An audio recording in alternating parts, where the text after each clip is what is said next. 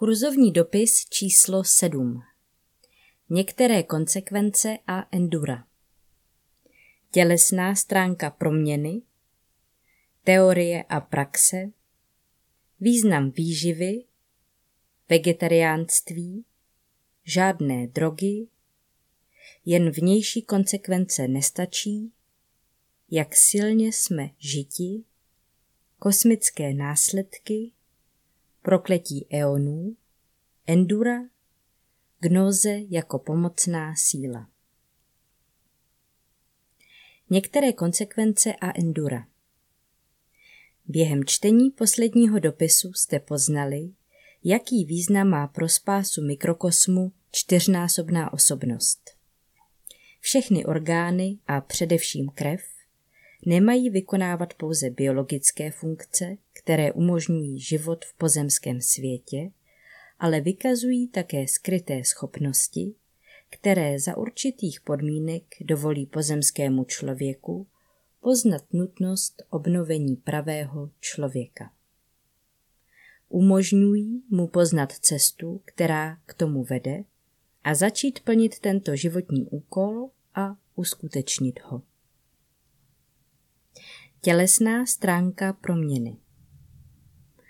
S touto zásadní proměnou jsou tedy spojeny také tělesné procesy v osobnosti. Každé poznání a každý krok k uskutečnění tohoto poznání způsobuje v osobnosti změnu, k níž dochází díky skryté činnosti vnitřních orgánů. Tím se proměňuje aurický oheň a mikrokosmos se stává citlivějším pro příjem sil, které nakonec vedou ke vzkříšení nové duše a ke zjevení osobnosti, která této duši odpovídá. Nám známá čtyřnásobná osobnost s pozemskou duší nezažije žádné zduchovnění, žádné nové stvoření, žádné vzkříšení v božském světě. To není možné. Tělo a krev nemohou zdědit království, to je duchovní svět. Říkáli nám tedy evangelium po 2000 let, že člověk bude zrozen z vody a ducha, tak se tím nemyslí znovu zrození osobnosti svědomím já, nýbrž znovu zrození původního dokonalého člověka, mikrokosmu s jeho aurickým ohněm a jeho nebeskou osobností. Úkolem pozemské osobnosti je s touto zásadní proměnou začít a tak připravit všechny cesty pro obnovu mikrokosmu. Přestože jsme silně ovlivňováni vyšším já, jsme na tento úkol připraveni díky působení velkých božských snah o záchranu lidstva.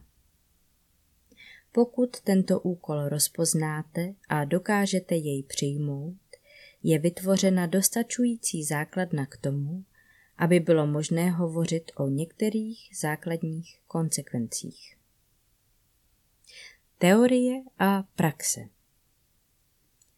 V dialektickém životě se teorie a praxe, poznání a uskutečnění vždy rozcházejí. To je jeden ze znaků pozemského života. Na stezce, která vede k prapůvodu, tento rozdíl nesmí a nemůže existovat. Proto jde v kříži s růží nejen o poznání, ale především o uskutečnění. Samotné poznání neosvobozuje. Poznání může být vždy jen prvním krokem. Poznání, které je přeměněno v čin a novou životní skutečnost, a nové jednání, které opět povzbuzuje tento proces poznání, to je stezka. Tím, že svůj myšlenkový a citový život odvrátíme od tohoto světa a věnujeme ho tomu druhému v nás, je umožněn základní obrat a neutralizace pozemské přirozenosti. Na tento jediný cíl zůstáváme nasměrováni. Na tomto pozadí vidíme veškeré své jednání a chování. Ve vnitřním stišení ustupuje osobnost do pozadí a vytváří prostor pro cirkulaci nových sil. Základnou a předpokladem pro tento proces obnovy jsou některé zásadní změny našeho způsobu života. Význam výživy Tyto změny se týkají v prvé řadě naší výživy. Stav krve spolu určuje látková strava a síly, které jsou v ní obsaženy. Působení stravy je dalekosáhlé. Charakter stravy ovlivňuje naše myšlení a cítění a tím také možnost zaměřit se na cíl osvobození duše. Všechno, co ovlivňuje krev, ovlivňuje celého člověka. To je základní životní zákon. Krev to je duše. Příroda nás tedy nemůže osvobodit od přírody. Do božské přírody se nemůžeme projíst ani propostit. Avšak v přírodě zrozené tělo jako nástroj sloužící stezce je nutné udržovat použitelné tím, že z potravin této přírody volíme nejmenší zlo. Vegetariánství To především znamená vyloučit ze stravy zvířecí maso. Používání zvířecího masa vytváří karmu. Zvířecí tělo a krev obsahují kromě éterických sil také astrální síly neboli síly žádostivostí. Posuzováno z vyššího hlediska jsou to astrální síly, které nás poutají k zemi. Zvířata jsou vedena skupinovým duchem. To je kolektivní vědomí každého jednotlivého zvířecího druhu, které je v pozadí veškerých životních projevů nějakého zvířete. Zvíře, které je vedeno na porážku, zažívá všechny hrůzy znásilňovaného tvora. Projevuje se v něm strach, pomsta a odpor skupinového ducha a ty ženou odpovídající síly do každé buňky těla a do každé kapky krve. Těmito silami se pak člověk živí, udržuje jimi tkáně a buňky svého těla, které se jednou přece má stát chrámem ducha. Proto je vegetariánská strava pro každého člověka, který chce jít stezkou, samozřejmostí. Kromě vegetariánství nedává duchovní škola pro stravování žádná obecně závazná pravidla. Naopak, strava musí být vždy sestavována individuálně. Některý člověk potřebuje bílkovin nebo cukrů, tuku nebo minerálů víc než jiný. Obecně by měla strava sestávat z ovoce, zeleniny, dalších jedlých rostlin, různých bylin a koření a produktů živých zvířat, která se živí rostlinami. Extrémní formy vegetariánství, jako například výhradně syrová strava, jsou pro žáka duchovní školy problematické, protože mohou například vyvolat mimořádně senzitivní stavy. Žádné drogy. Kromě toho se žák zříká alkoholu, nikotinu a všech narkotik a omamných látek. Alkohol zamlžuje myšlení. I malé množství má silný vliv na mozek s epifýzou a hypofýzou. Schopnost myšlení je tím omezena a vědomí ochromeno. Alkohol činí člověka přístupným vůči negativním vlivům a silám. Nikotin urychluje degeneraci éterického těla. Škodí dýchacímu systému, srdci a nervům a znemožňuje nám přijímat vyšší étery, které jsou potřebné na stezce.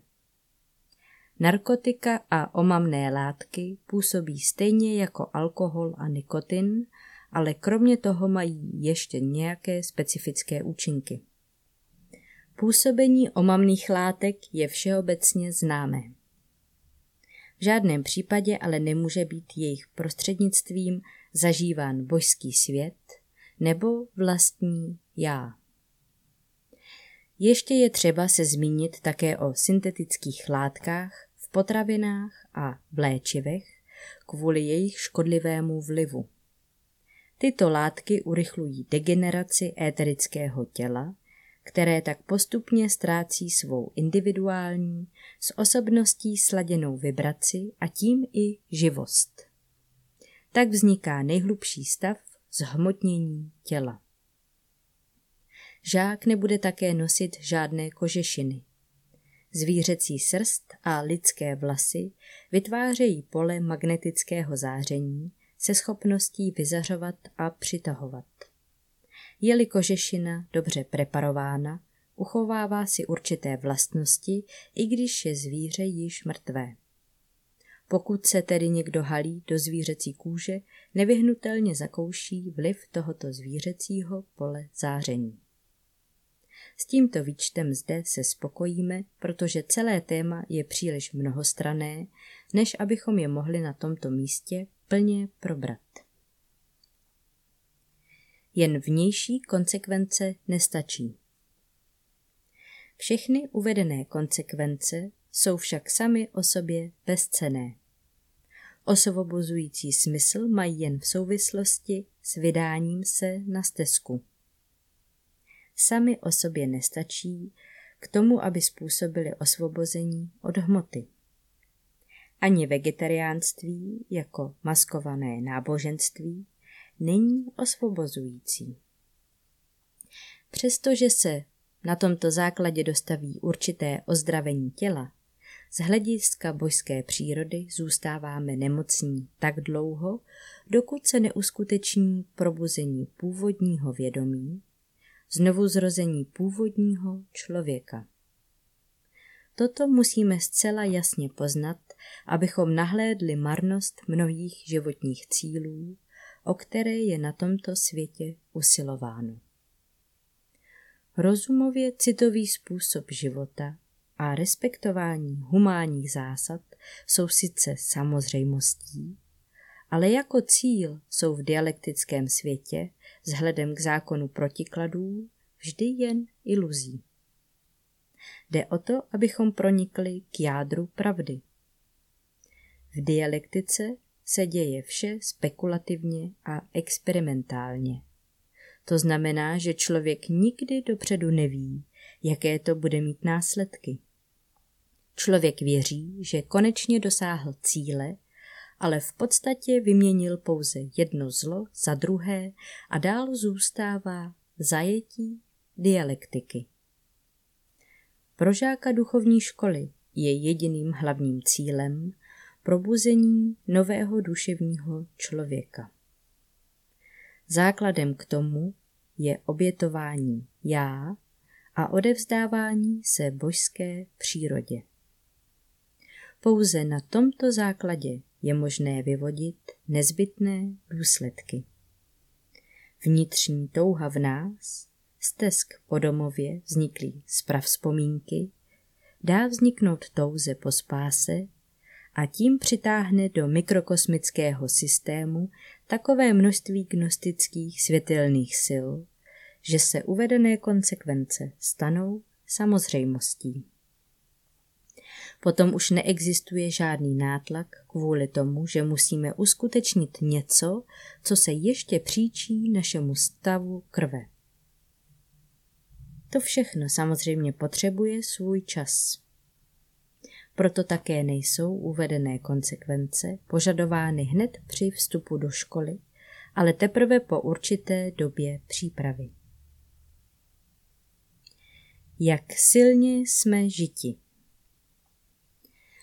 V předchozích dopisech jsme vám vysvětlili, že jsme jen smrtelnou částí mikrokosmu a že ani dnešní mikrokosmos již není plně v souladu s božskou přírodou je určován nesvatými silami, my jsme jejich výtvorem a jsme jimi také žiti. Veškeré naše aktivity, co by osobnosti, naše myšlení, toužení, cítění a jednání vznikají z impulzů, které na nás působí z takzvaného vyššího já. Přijetím karmy nespočetných inkarnací se vyšší já stalo tak mocným a směrodatným, že se stalo svým přitahujícím a odpozujícím působením kontrolní instancí, propouští z makrokosmu jen ty síly, které odpovídají stavu bytí mikrokosmu a osobnosti. Proto jsme jako osobnost odsouzeni k určitým vlastnostem, kvůli nimiž možná trpíme. Tuto bolest zná každý hledající člověk. Naše vyšší já nás diriguje, jsme jeho obětí. Tento stav je udržován vzájemným působením mezi vyšším a nižším já. Ohniskem těchto vzájemných vlivů je z přírody zrozená osobnost se svým egocentrickým vědomím. Já žije v bludu, že je pravým lidským stvořením a nepřipouští, aby se kromě něho uplatnilo něco jiného. Máli se mluvit o rozvoji pravého lidského bytí, pak tomuto žáru sebeprosazování a sebestřednosti nesmí být již dodávána žádná výživa. Takto je třeba též chápat pravdu Evangelia, slova, která říká Jan při pohledu na Ježíše, nového člověka. On musí růst, já musím ubývat. A slova Krista, kdo chce svůj život ztratit pro mne, ten jej, původní život, zachová. Dokážeme-li takto rozpoznat své od Boha oddělené vědomí já, potom začneme tak jako Jan zcela vědomně svou cestu pouští. Poznáme bezcenost mnohotvárného snažení a působení světa. Svět se nám stane pouští. Touto pouští vede cesta do zaslíbené země. Jiná cesta neexistuje. Kosmické následky Dovolte nyní, abychom se ještě zmínili o kosmických následcích našeho sebeprosazujícího života. Každý mikrokosmos je obklopen polem záření. Pole záření všech mikrokosmů tvoří společně jediný zářící oblak, který obklopuje celou zeměkouli. Tento mrak kolektivního záření je nabit výsledky lidských dějin, nespočetnými klamnými idejemi a veškerým chaosem karmické zátěže lidských světových period. Jak dole, tak nahoře, jak nahoře, tak dole. Mikrokosmos a makrokosmos se nacházejí ve vzájemném vztahu. Zde se setkáváme s prastarou hermetickou moudrostí. Tak jako žijí ve vzájemné závislosti aurická bytost a osobnost, tak existuje i obapolná závislost mezi mrakem kolektivního záření a mikrokosmy. Lidstvem vyvolané impulzy a síly jsou tímto mrakem v koncentrované formě vyzařovány zpět a lidé na ně odpovídají zesílenou reakcí a novými akcemi. To všechno se děje v malém skrze náš sebe prosazující se život, včetně jeho představ, myšlenek, žádostí, obav, soucítění a chtění. Děje se to ale i ve velkém, například hromadně pronášenými a opakovanými modlitbami, které jsou zcela zaměřeny na sebeprosazující se život na tomto i na onom světě. A to se neděje pouze díky divokému entuziasmu lidí při různých masových akcích. Všechno je ještě posilováno denními, neustále opakovanými sugescemi masmédií v televizi, rozhlase, v novinách a na internetu. Vibrace, které jsou tímto způsobem vyzařovány do atmosféry, se spojují v kolektivním silovém mraku do obrovských silových koncentrací.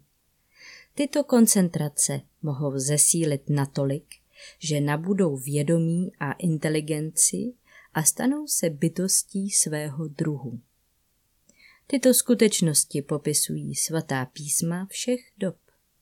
Označují tyto nesvaté síly například jako eony, archonty, knížata a mocnosti pod nebem a vládce tohoto světa. Tak svými sebeprosazujícími životními představami a svým sebeprosazujícím toužením, myšlením, chtěním a jednáním udržujeme veškerý pozemsko-dialektický život. Vyživujeme tím eony, které ovládají nás i naše bližní. Sebeprosazující život v této přírodě vždy vytváří karmu, vždy vrší vinu, a to jak individuální, tak i kolektivní. Sebeprosazování má ve všech životních oblastech tisíce různých projevů. Já, vyrušované ze své činnosti, hledá neustále novou základnu pro svou existenci. Hledá ji v kultuře, ve vědě, v nejrůznějších náboženských směrech a sektářských skupinách, v dobru, v humanitě, ve spojení s přírodou i v okultních a ezoterických cvičeních. Rozpětí tohoto hledání neustále nové základny je tak rozmanité jako život sám. Prokletí eonů Takto sami vytváříme prokletí eonů. Sebeprosazováním produkujeme neviditelné inteligence, které řídí tento dialektický svět. Aby se udrželi, tak se jako každý tvor obracejí na svého stvořitele a my nemáme nejmenší důvod si na toto zajetí a vykořišťování stěžovat. My všichni se přímo podílíme na udržování svého zajetí i zajetí svých bližních.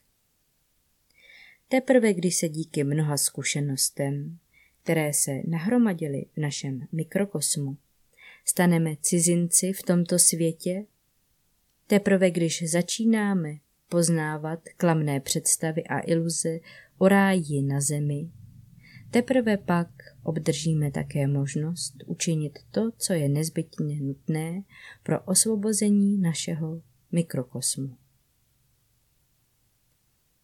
Endura Co je nezbytně nutné?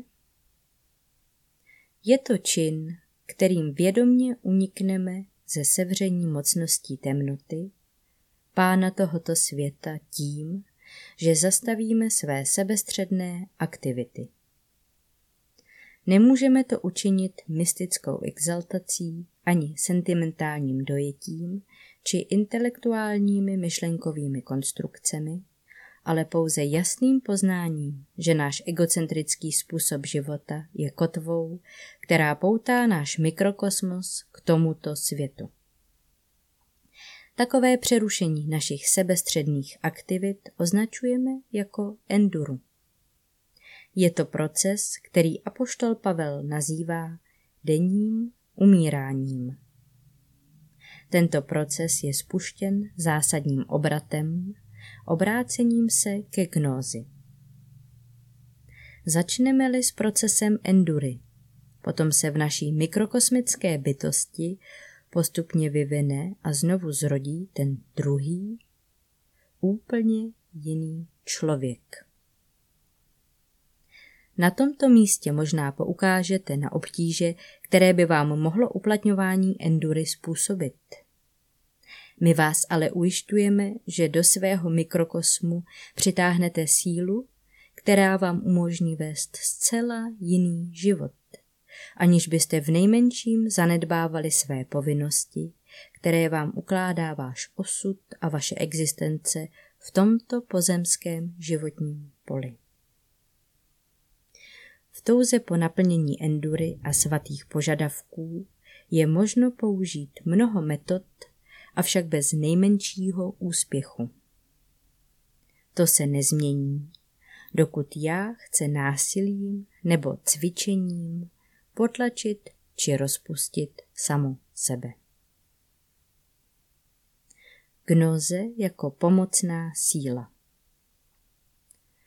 Proto k lidstvu přichází gnoze, původní pránické světlo, aby, pokud je to upřímným přáním člověka, vycházejícím ze zkušeností a poznání, uskutečnilo nemožné.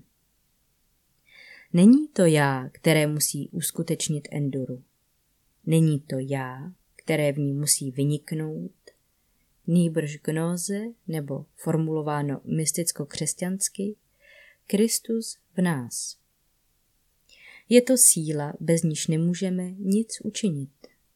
Síla, která od nás vyžaduje, prodej vše, co máš a následuj mne.